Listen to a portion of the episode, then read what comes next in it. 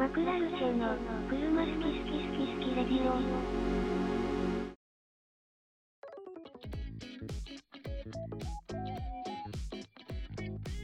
こんばんは。まこんばんは。えー今日も始まりました。車好き好きラジオ、アウディの SSI に乗ってます。佐々木です。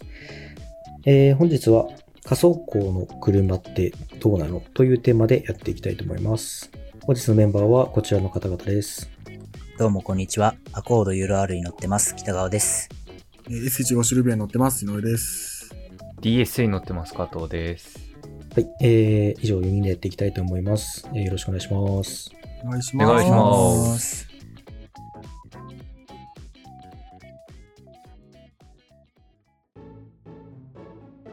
マクラルチェは車好き。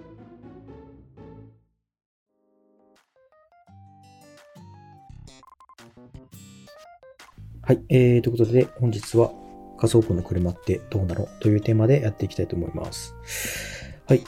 で、まあ、なんでこのテーマやろうかなというふうに思ったかっていうとですね、まあ、巷では仮想庫の車って基本的にはまあ安く下取りされたり、まあ、安く売られていたりとか、そういう傾向があると思うんですけど、うん。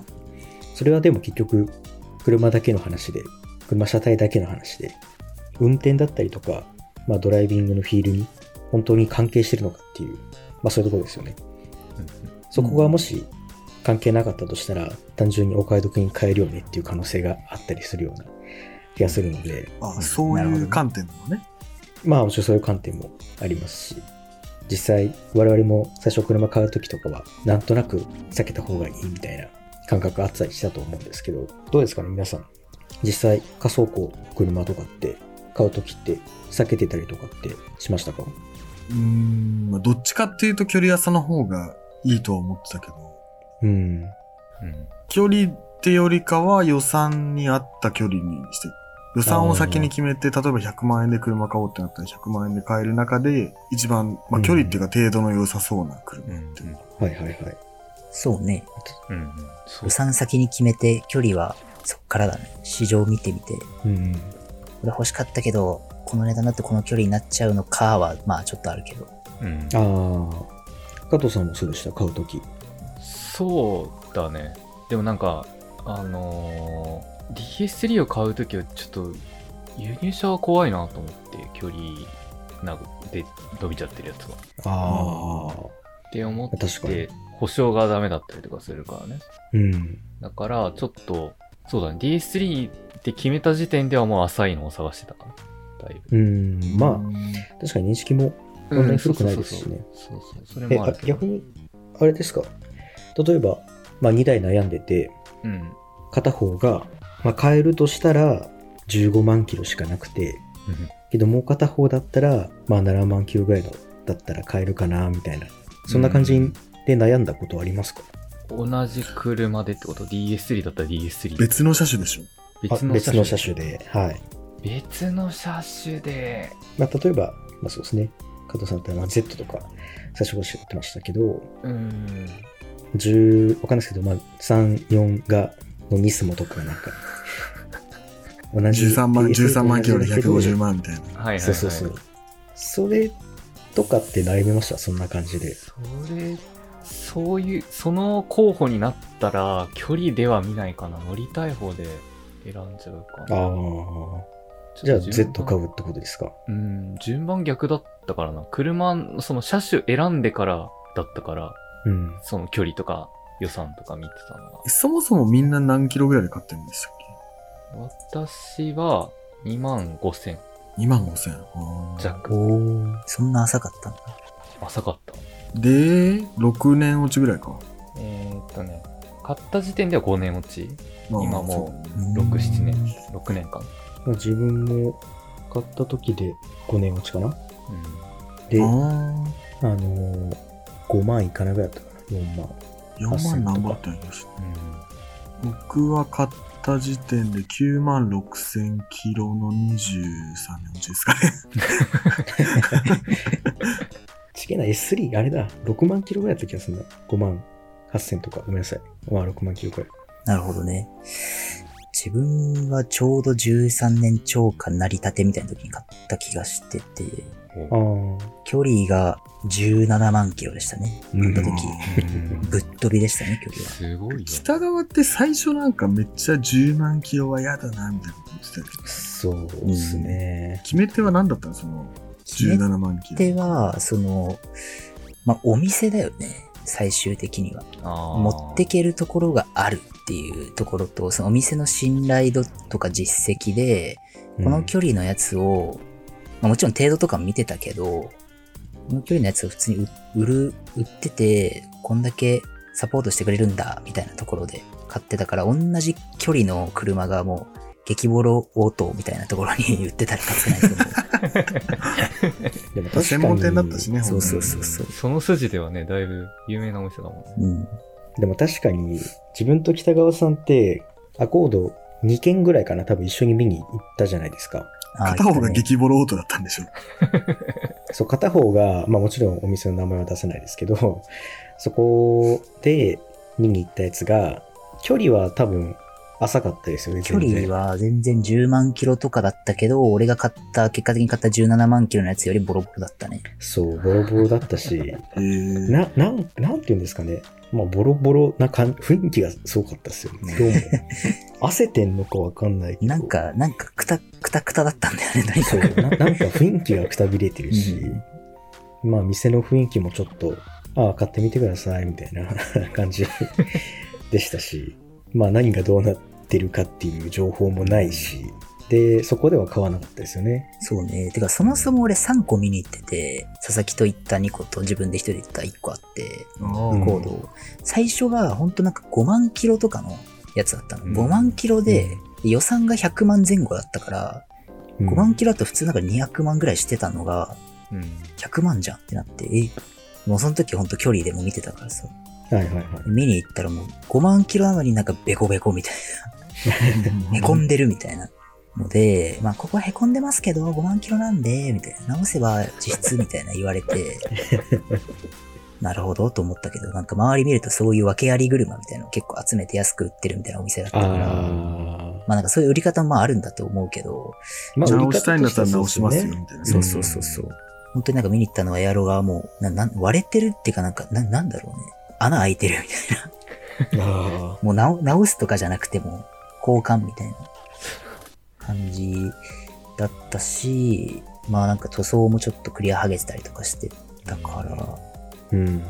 そこで逆になんか距離じゃないんだなみたいなのはちょっと分かって、うん。うん。程度なんだなまあと思いましたね。そうなんですよね。なんか自分も、なんか大事なのは、距離というよりかは、それまでどれだけ、簡単に言っちゃえば大切に乗られてたかそうねって。いうか、うんメンテナンスされてた、どんなメンテナンスされてて、どこでどういうことをやっててみたいなのが、割と記録簿とかで残ってたりとか、うんそういうのをちゃんとされてるやつの15万キロの方が、何もしてない5万キロより、全然くたびれてないっていうか、うんそれは間違いないね。うん。なんか大事なのはそこだな、結局とは。なんかすごい、アコードとか、ちょっと含めて、いろいろ見てて思いましたね、そこは。うん俺のシルビアもさ、はい。買った時9万6千キロで結構中ではあ若い方うんで、見に行ったら内外装めっちゃ綺麗で、うん。即決して買ったんだけど、うん。もう買ってからというものひたすらに直し続けても直しても直しても直らないみたいな感じで、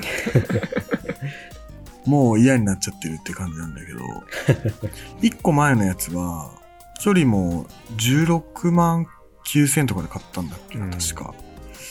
でも、でももう本当に何をしたかと言われても、本当に車検の時に純正ホイールに戻して車高を上げたとか、そんぐらい。あとはオイル交換だけしてたっていう感じ。あとエアコンだけはちょっと持病、持病っていうか、ガスがどっかから漏れてて毎年ガス入れてたけど、本当にそのぐらいで、うん。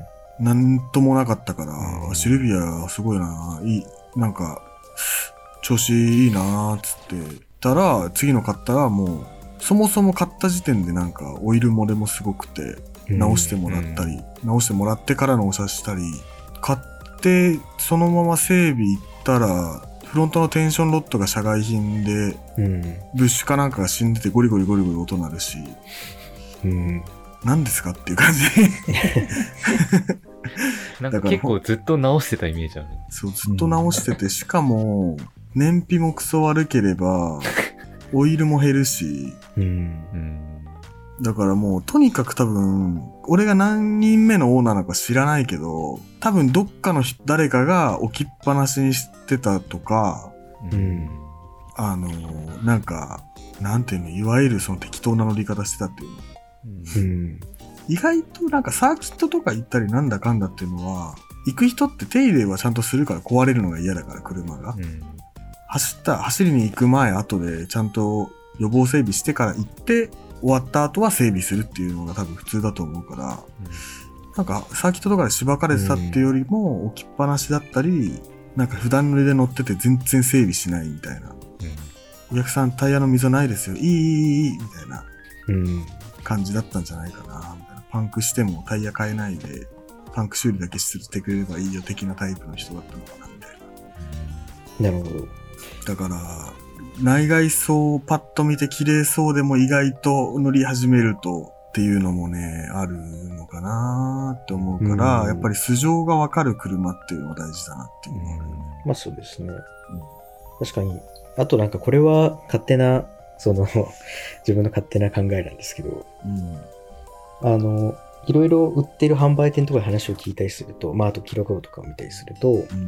前乗ってた人のこの生活がわかるというか、ある程度。あそうね。例えあ、そうだね。例えば S3 とかだと、あの、前はなんか横浜の女性、なんか奥さんがよみたいな感じで乗られてたみたいですよみたいな話が一応あって、で、いろいろ見たりすると、1年で1万キロぐらい走ってる計算で、で、ナビ見ると、場所はちゃいましたけど、初期化されてなくて、横浜の家と、なんか祖母の家みたいな感じで、ちょっとなんか、いい感じの距離というか、150キロ先とか、えーそれぐらいのところ登録されてあって、あ、じゃあ買い物とこういうとこ行ってたんだなと思って、うんそう。で、ずっと正規ディーラー、アウディのディーラーでメンテナンスしてみたいで、本当にあの多分言われたものは全部やる系の人だったっぽいなと思って見た感じ。はいはいはい。なんで、割とそこら辺は安心して、まあ保証もあったってのはありますけど、うん。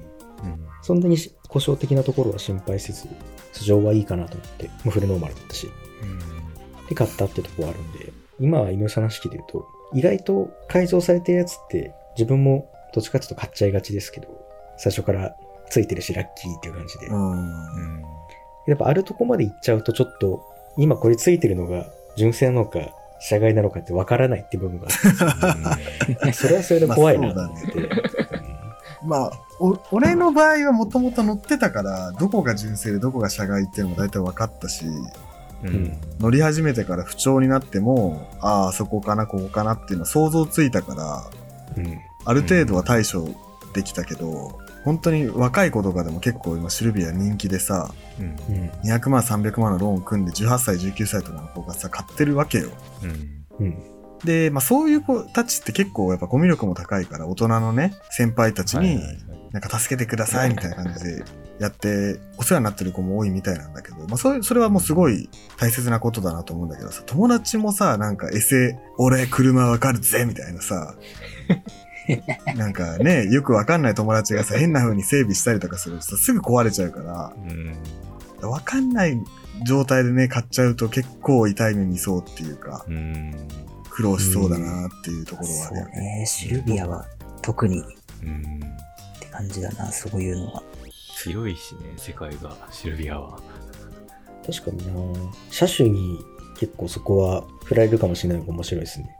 うん、なんか逆にアコードとかだとさ、ねなんかこう、車庫端にしてガシャガシャやってたっていう感じもしないじゃん。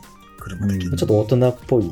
ちょっと一感じですよね一個大人っていうかさ、うんまあね、年齢層はまあシルビアよりちょい高めなのかもしれないね。だってほぼ不調ないでしょ。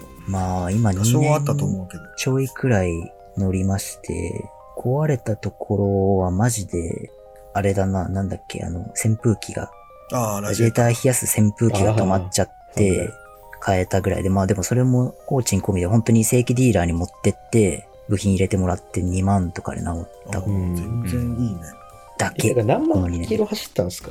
2年で。2年で、今19万5千キロだったから、こんなん見たら、1年1万キロって感じ。1万 ,1 万ちょいくらいかな、1年間で。で、まあ、オイルは3、4千キロ ?5 千キロくらいで変えて、うん。っていうだけかなそうね。まあ、その、もちろん自分で手を入れたいところっていうか、車庫値を入れたりとか、ブレーキ変えたりとか、クラッチ変えたりとかはしてるんだけど、まあそこはまあやりたそこくてはまあやりたくてやってるから、うん壊れてや変えたっていうよりは、だからあれですね、我々の界隈である言葉で、あの、中古車を買ったらマイナスからゼロにしないといけない。あ、そうそう そう。それあそれがれ、そう。そそれはねでもなかったね0から1っていうか、ああ、そうそうそう。れですもんね、クラッチ交換とかは壊れたからマイナスをゼロにするというかは、まあ、自分の好みとかうん興味で変えてみたっていうところですもんね。っていうか、もうなんかそのバチバチになってる安いやつより、綺麗なノーマル買った方が安いぞ、いじった時に。マイナスゼロ作業が、あもうそこでお金溶けて、なんか普通にその計算したらトントンなのかもしれないけど、やる気めっちゃそがれるっていうか。だから、それ、それを、そう、ずっと言ってて、綺麗なノーマルっていうのは、実は俺の買ったシルビアも綺麗なノーマルだったんですよ、最初。うん。うん。あ、それはで今持ってるやつ？いい、そう、今持ってるやつうん、は、綺麗なノーマルだったんですけど、まあ、本当に、パッと見て、あ、車高調変わってるな、ホイール変わってるな、マフラー変わってるなっていうだけで、内装外装ほぼノーマルうんだったんですけど、な、ノーマルがいかにわかるかっていう部分ってやっぱり記録簿なんだよね。うん。うんうんうん。で、っていうのも、まあ、仕事でオークションとかもよく行くんだけど、あの、オークションのその出品表っていうのがあるんだけど、なんだろう、カーセンサーの、なんかその、画像にさ、一言コメントとか書くじゃん。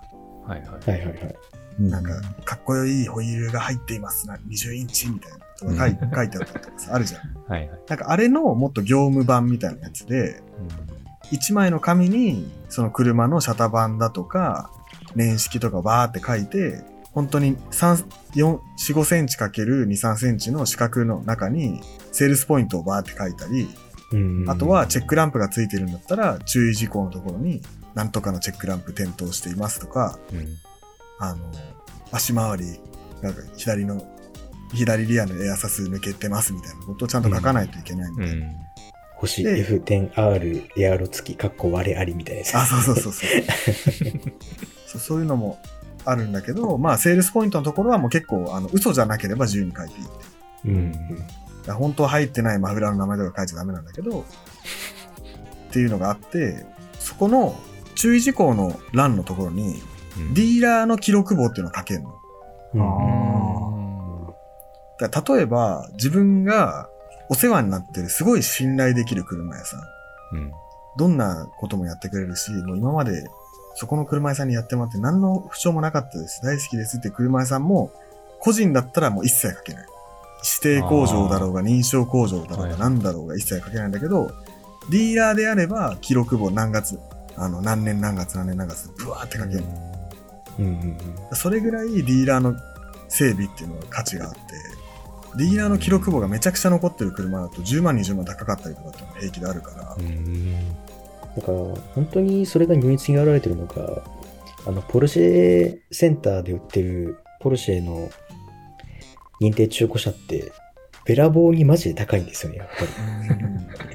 そうね。その、うんディーラー代が。だからそこ、まあ、特になんか、自分がよくポルシェ見てるからかもしれないですけど、だからすごい、他のメーカーよりも、その、なんていうんですかね、ディーラー付加価値税みたいなのが高くて、うん。なんていうんですかね、そこの、いや、本当にディーラーって価値、ここの価格で勝負できるんだなっていうのは、なんか特に高価格が高くになりすれて、そこは少し感じるとこかもしれないですね。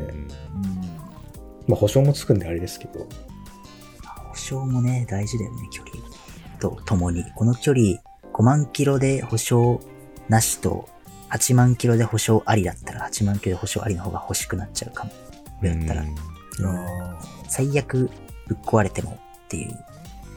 まあでも、結果あれですからね、17万キロで買った車が2年で壊れたのは1回2万円のやつに比べて、井上さんの買ったシルビアは9万キロでしたっけ？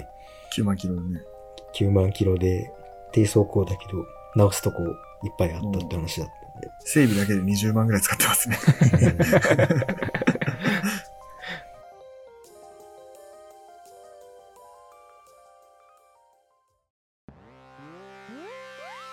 マクラルチェの、車好き好き好き好きレディオ。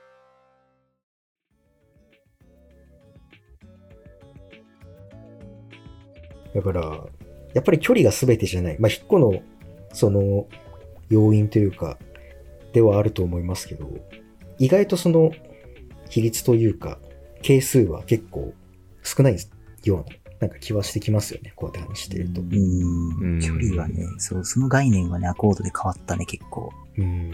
だ面白いのが、会社だとそうはいかないんじゃないかと思ったりもするんですけど、あう。うんん。それも意外と車種とかによるんじゃないかって少し思ってて。っていうのもあの、メルセデスの 500e とか E500 っていう、まあ、ポルシェとベンツが一緒に作った、もう今超高い車があるんですけど、中古で。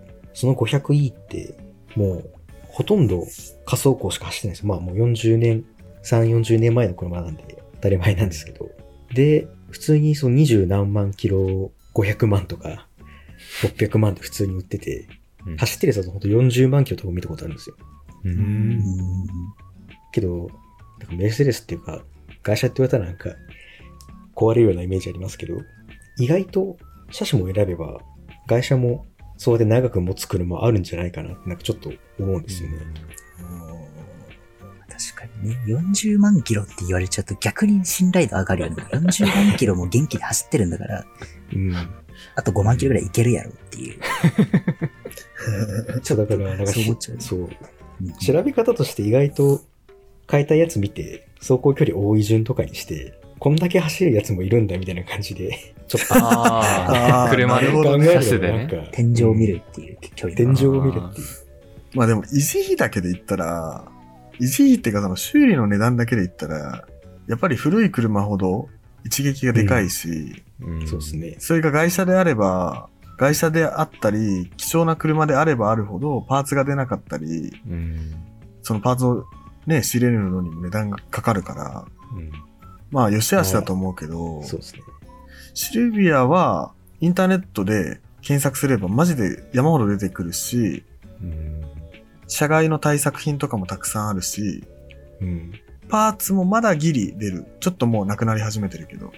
から、まあ今ぐらいだったら乗り始めてもギリいいのかなうん。っていう。多分今からパーツなくなってくるから、そのシルビアを得意とするね、メーカーとかがこう、対策品とかその、それに準ずるパーツとかも多分作るんじゃないのかな。うんまあちょっとそこら辺はあんまり詳しくないんだけど。それで言うと、すごいのが、あれなんですよね。911は、あの、ずっと作るっていうポルシェが、今もあーメーカーで全車種の全製品を生産してて、最近はなんか 3D プリンターで、なんか993のあ部品をポルシェ自身が作ったりしてるみたいで。へえ。それで言うとだって、あれですもんね。トヨタ？日産？どこだっけ？ロードスターでしたっけ？なんか、ロードスターともありま、すよね。ロードスターとスカイラインはほぼ全部手に入るかも。ーそう。あの、メーカーが、まあ、フェラーリとかっていうと倉敷じゃないですけど、そんな感じで半分まあ、認定つけるみたいな感じでやってるプログラムの中とかに、そういう部品の全部うん生産しますだったりとか、まあ値段は高いと思いますけどもちろん。スカイラインは、まあ、スカイラインつっても、まあ、R32 とかからうん34ぐらいまでは、ニスモもそうだし、純正も出んのかな。もう結構、ニスモ見る限り、すごいたくさんあったのは覚えて、あんまちゃんと見てないけど。そうだからそういうことをしてくれてる車種を買うとか、してくれそうな車種を買うとか、うん。なんかそういう買い方もありですよね。まあ、有高名いけど基で本的に。あったりとか、売れてる車、まあ、シルビアもそうだけど、っていうのはまあ、ね、パーツも出るからだし、売れてるから、ね、ヤフオクとかで探せば出てくるもんね。ううんん。新車だとそうはいかないからね。まあ、新車なら保証はつくからあれだと思うけど。新車って陳車？あ、陳車ね。珍しい車と書いて。陳車ね。陳車はそうだね。チネッタのなんとかとか、うんヒーレーのなんとかとか。これもないからね、本当に。うん。まあ、それこそ北川さんは前に米国トヨタのね、カムリソラーラコンバーチブルっていう 新車乗ってたわけですからね。アコードの距離半分ぐらいしか走ってなかったけど、1年でもうマイナス50ぐらいになっちゃったゼロで買ったはずなのに。どんどん壊れて結局物が手に入んないというか、高い高い、ない、あっても散り合わないみたいな。あうんあ、アメリカ品質で届くんだ。そうそうそう。あとめちゃくちゃ船便でかかるしね。めちゃくちゃ時間かかる窓のレギュレーター1ヶ月かかったからね。そうだから、で単純にさ、それで、まあ、窓のレギュレーターって言っても部品だけでほんと5万とかだけどさ、まあちょっと割高なのかもしれないけど、まあ、買えるは買えるとして、待ち時間が長いとかさ、それを結構関係する。俺その間窓閉まんないわけよ。ああ、確かに。そのなんか時間的損失というかさ、こう乗りたくても乗れないし、乗ったら乗ったらまた壊れるみたいな。車的機械費用の損失がもう。あでも、あの時って、学生だったから、毎日乗ってたけど、今はまあ乗ってもまあ、あれじゃん、土日休みの仕事してる人たちはさ、まあ、週に1回、2回乗るか乗んないかじゃん。うん。って考えると、まあ1ヶ月も、だ学生の時よりは短く感じるのかなとか思ったりするま。あね、まあ、まあ、現に俺今手元に車ないんですよね。あんまり困ってないけど、まあ修理中ですよね。入院中これは部品が壊れたんじゃなくてね、うん俺のせいなんだけど。まあ軽い事故みたいな感じですけどね。うんまあ、でも、あれですもんね。やっぱり役者よりかは走ってたし、距。離飛んでるし、あれだけど、まあ部品も手に入りやすいし、そもそも壊れないし、そもそも頼れるお店があるっていう。うんうん、なんかそこはもうバチバチに固めて車選ぶようになっちゃった、ソラーラのおかげで。あでもなんでか、そうですよね。お金払えば手に入るっていうのは結構大事ですよね。うん。大事だね。うん。でもお店は大事だと思うね、本当にね。おお店店も大事っすね。だし、自分のあの、まあ、会社の知り合いの、の、まあ、お父様が、まあ、ある車種、めちゃくちゃマイナー車種のことが好きすぎて、全部自分で修理して、3台ぐらい持って本出して、みたいな人がいるんですけど、へーもうそうなるかですよね、本当に。自分で直せるようになっちゃう。そこまでして、直して、そこまで言ってればさみたいな。そこまで言ってればいいと思うけどさ、もうその車種だったらもう極めちゃってますみたいな感じだったらいいと思うけどさ、中途半端にさ、車の整備できますみたいな人って世の中結構多いじゃないですか。いやですかね。自分はあんまり。いや、多いんですけど、そういう、なんか知り合いで車見てくれる人いるからとかさ、っていう人も結構いるんだけど、大丈夫ですかっていうのはすごい思う。その人資格持ってますじゃないけど、資格持ってても、なんかね、オンボロオートみたいなところもあるんだけどさ。ね、やっぱその信頼できる実績のあるお店とか、正規ディーラーとか、しさ仮想工だけどちょっと心配っていう、でもどうしても欲しいっていう人は、やっぱ素性のいい車を、うん。と素性のいいお店で買うのがやっぱり一番いいのかなっていう。お店は、、うん。お店はマジで大事よね。そうですね。自分と加藤さんって、まあ同じ系列のね。系列のお店で買ったんですけど、自分、あれですよね。加藤さんも整備は別のとこですよね。整備は、てか、あの、店舗、買ったお店が店舗なくなっちゃあ、そっったから、か。なんか、そう。そうだ。なくなっちゃっだからまあ、だからまあ、その、大きいところだから、引き継ぎはしてくれたんだけど、結局ちょっと家から遠いから、あの、ノア出してるところに一緒に行ってもらってるんだけど、う。うんん。だから、で、そうなんです。自分も結局、別のアウディとバーゲンに強いお店でそうだよね。いじってもらって、整備もしてもらって、いろいろしてもらってたんで、結果的に信頼できるお店に預けてるっていうのは、うん。意外と意図してなかったけど、そうなってて、それにはすごい満足してるんで、うん。まあ別に販売店は別でも、そこから信頼できそうなところを見つけていろいろやってみてもらって、まあ信頼を深めていくっていう、まあそういうやり方もあるんねで、すよね。難しいけどね。うん。このお店が信頼できるかって結構行かないとわからないとかうんまあ、そういうところじゃん。いろいろネット回ってると、うん。意外と有力な情報があったりしますからね。そうそうそうそう。本当にあの、なんか DS3 見に行った時、北川と二人で見に行ったお店、本当にネットで、後でネットで見たらすごい評判悪くて、思った通りだったっていう、書いてある通りだったってちゃんと見とけばよかったなってなるから。でまあそこさえやっておけば、距離は、そうそう。まあ最初がマイナス100だったらあれだけど。まあでもそこさえやっておけば、走行距離っていうのは別に、まあ少なくとも自分たちの周りでは、そんなに一番に見るところではなくなっではないてるよね。ですよね。確かに。そうね。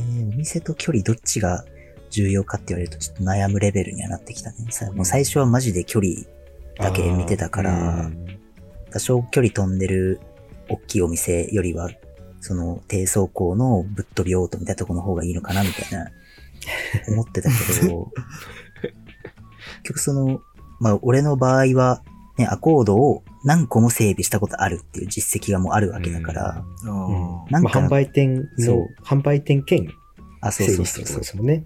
だからこの車はここがよく壊れるんですよとか、ここ直した時によく壊れそうなここも見たけど大丈夫でしたよとか、そろそろここ来てますよみたいなのをポンポンポンポン教えてくれるから、うん。そのなんか単純にデータが溜まってるっていう、うん。同じ車種ばっかやってるところっていうの。確かに。だからプロショップっていうのは本当に、自分も結局ワーゲンアウディのところ行ってるんで、意外と大事かもしれないですね。うんまあ、ホンダだけやってますとか。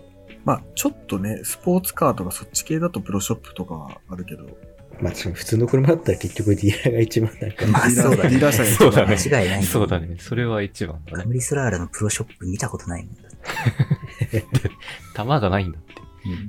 まあでも逆にスポーツカーとか、その自分が行ってるワーゲンアウディのところも、割と普通の車も売ったりとか整備とかうんしたりするんで、逆まあ、に腕がいいんだろうね。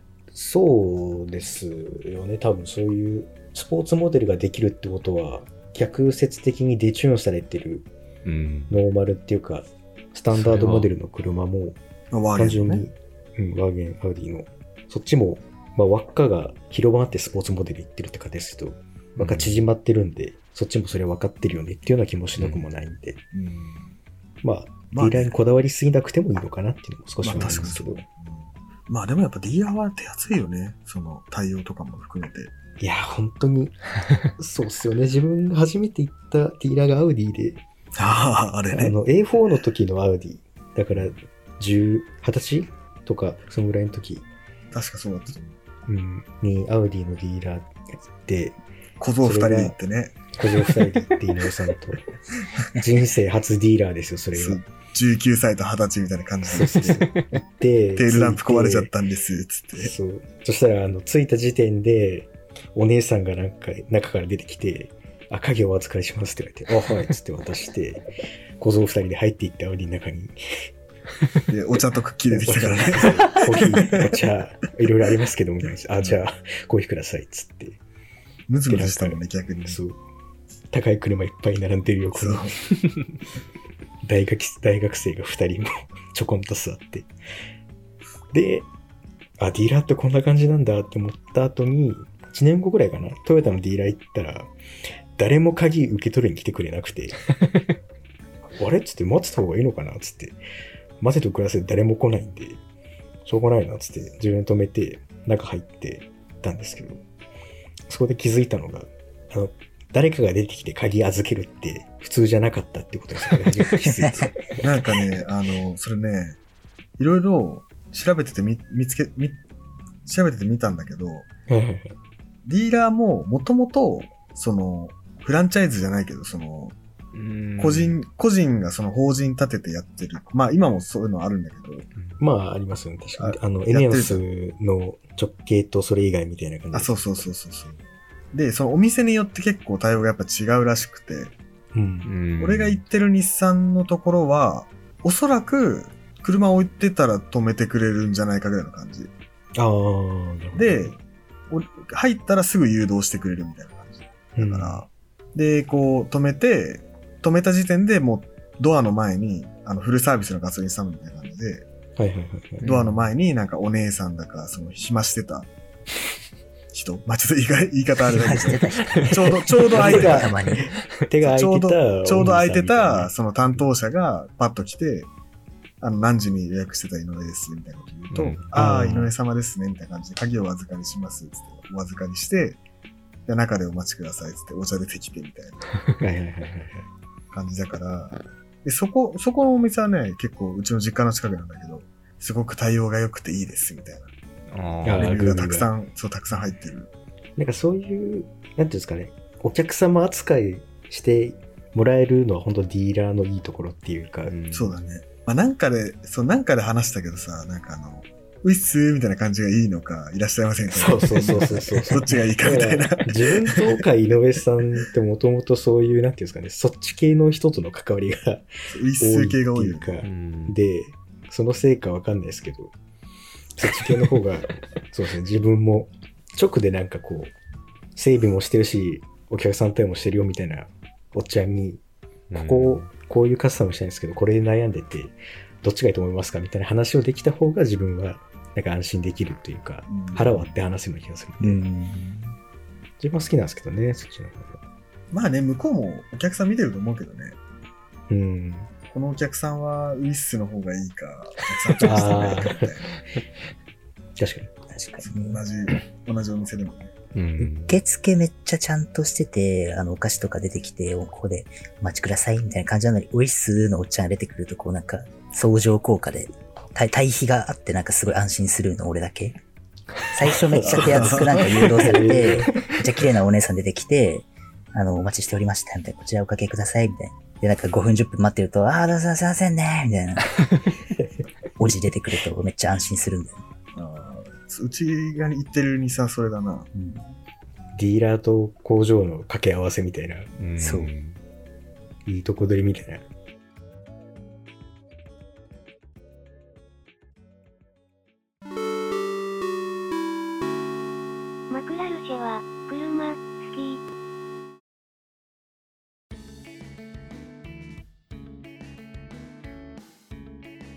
はい、ということで、ちょっと後半話が少しずれちゃいましたけど、まあでも、はい、楽しくできたんで、まあよしとしましょう。一応、我々の問いとしては、まあ、仮想校は大事な要因の一つではあるけども、まあそんなに係数は大きくないというか、そんなに優先度は見極めることができれば、まあ、そんなに気にしなくても、実写見て大丈夫そうだなっていう見た目含めてあれば、そんなに気にしなくてもいいじゃないかっていう結論ですかね。そうだね。ちょっと運要素もあるけどね。まあ、うんまあかなり。まあだから、低速庫買ったからっていいよ、全部がいいよってわけではないっていう。ああ、それはそうだね。それは、確率ア倉ップって買っちゃったから話といって、すぐ壊れるよっていうのはある。うんだから、その最初ちょっと話であった、この車種がどうしても欲しいけど、ちょっと15万キロだったらいいや、みたいな、で諦めるよりかは、す好きなの買った方がいいんじゃないっていう。ああ、そう。うん。やっぱ愛、愛さえあればね。いや、そうですね。最後はそこですからね。そうだよ。愛がなくなったらもう売った方がいいよ。手放した方がいい。お別れの時はね。お金の時でも。これ、この金は出せねえな、みたいな。はい、ということで、本日はまあ仮想庫ってどうなのってことについて話してきましたけども、えー皆さんいかがでしたでしょうか、えー今回もアンカーや Spotify でお聞きの方は質問欄ご用意してますので、そちらにご意見だったりとか、返答していただけると、え大変喜びます。よろしくお願いします。あと、メールでもこんな企画やってほしいとか、こういう車購入しようと思って迷ってるんで、ちょっと相談乗ってくださいみたいな。まあそれ以外にもご意見ご要望だったりとか、何でも受け付けてますんで、概要欄のメールアドレスにぜひメール送っていただけると大変喜びます。あと、それ以外のポッドキャスト、Apple、Google だったりとかで、お聞きの方は、え評価していただけると大変励みになります。ということで、じゃあでは、また来週お会いしましょう。バイバイ。